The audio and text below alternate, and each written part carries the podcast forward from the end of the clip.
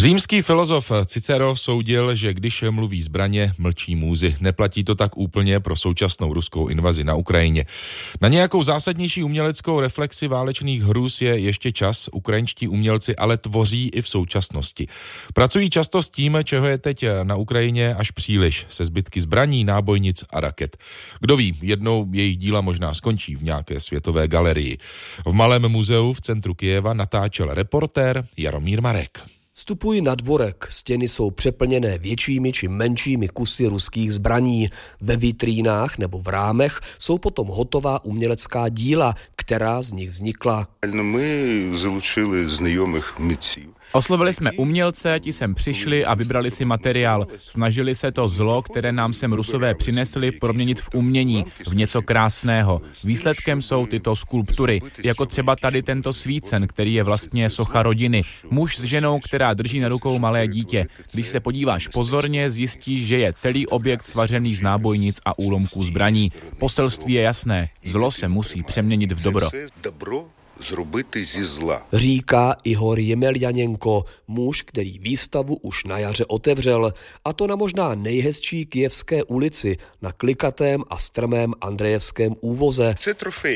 Všechno jsou to svého druhu trofeje, věci, které z míst bojů přivezli naši vojáci. Jsou to nejen zbraně, ale i zbytky ohořelých uniform a různé předměty, které u nás zapomněli ti ruští turisté.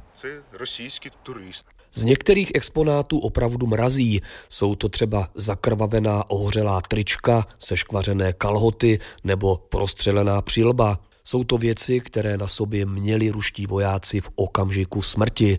Jsou tady k vidění také věci, které sebou ruští vojáci přivezli, ať už nejrůznější paštiky nebo pětilitrová lahev se zelnou polévkou šči, ale třeba také starožitný samovar, ve kterém si vařili čaj a ve kterém topili, jak je vidět, listy z ukrajinských knih показати людям, які не знають, що така. Chceme ukázat, jak vypadá válka, hlavně lidem, kteří mají to štěstí a neviděli ji na vlastní oči. Ukazujeme zbraně, které jsem na Ukrajinu přivezl nepřítel a také to, jak v mnoha případech trpce skončil.